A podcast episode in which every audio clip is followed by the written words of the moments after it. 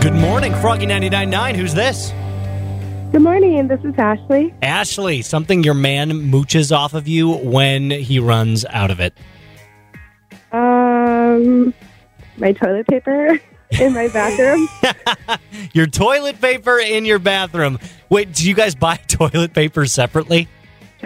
we do because we're not married. Oh, okay, so you're not living together, is what I'm. Am I getting no, that right? we are, but we. So kind you of buy just always separate bought our toilet own paper? stuff.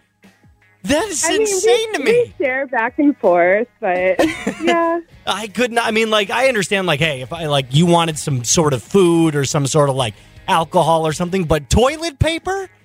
I I just- know it's silly, but I have a certain kind that I like, and he has a certain kind that he likes. Oh, you so- got those Charmin bears. What do you like? The blue bear and he's the red bear. Yeah, exactly. well, thanks for calling in, Ashley. I appreciate it. All right, thanks.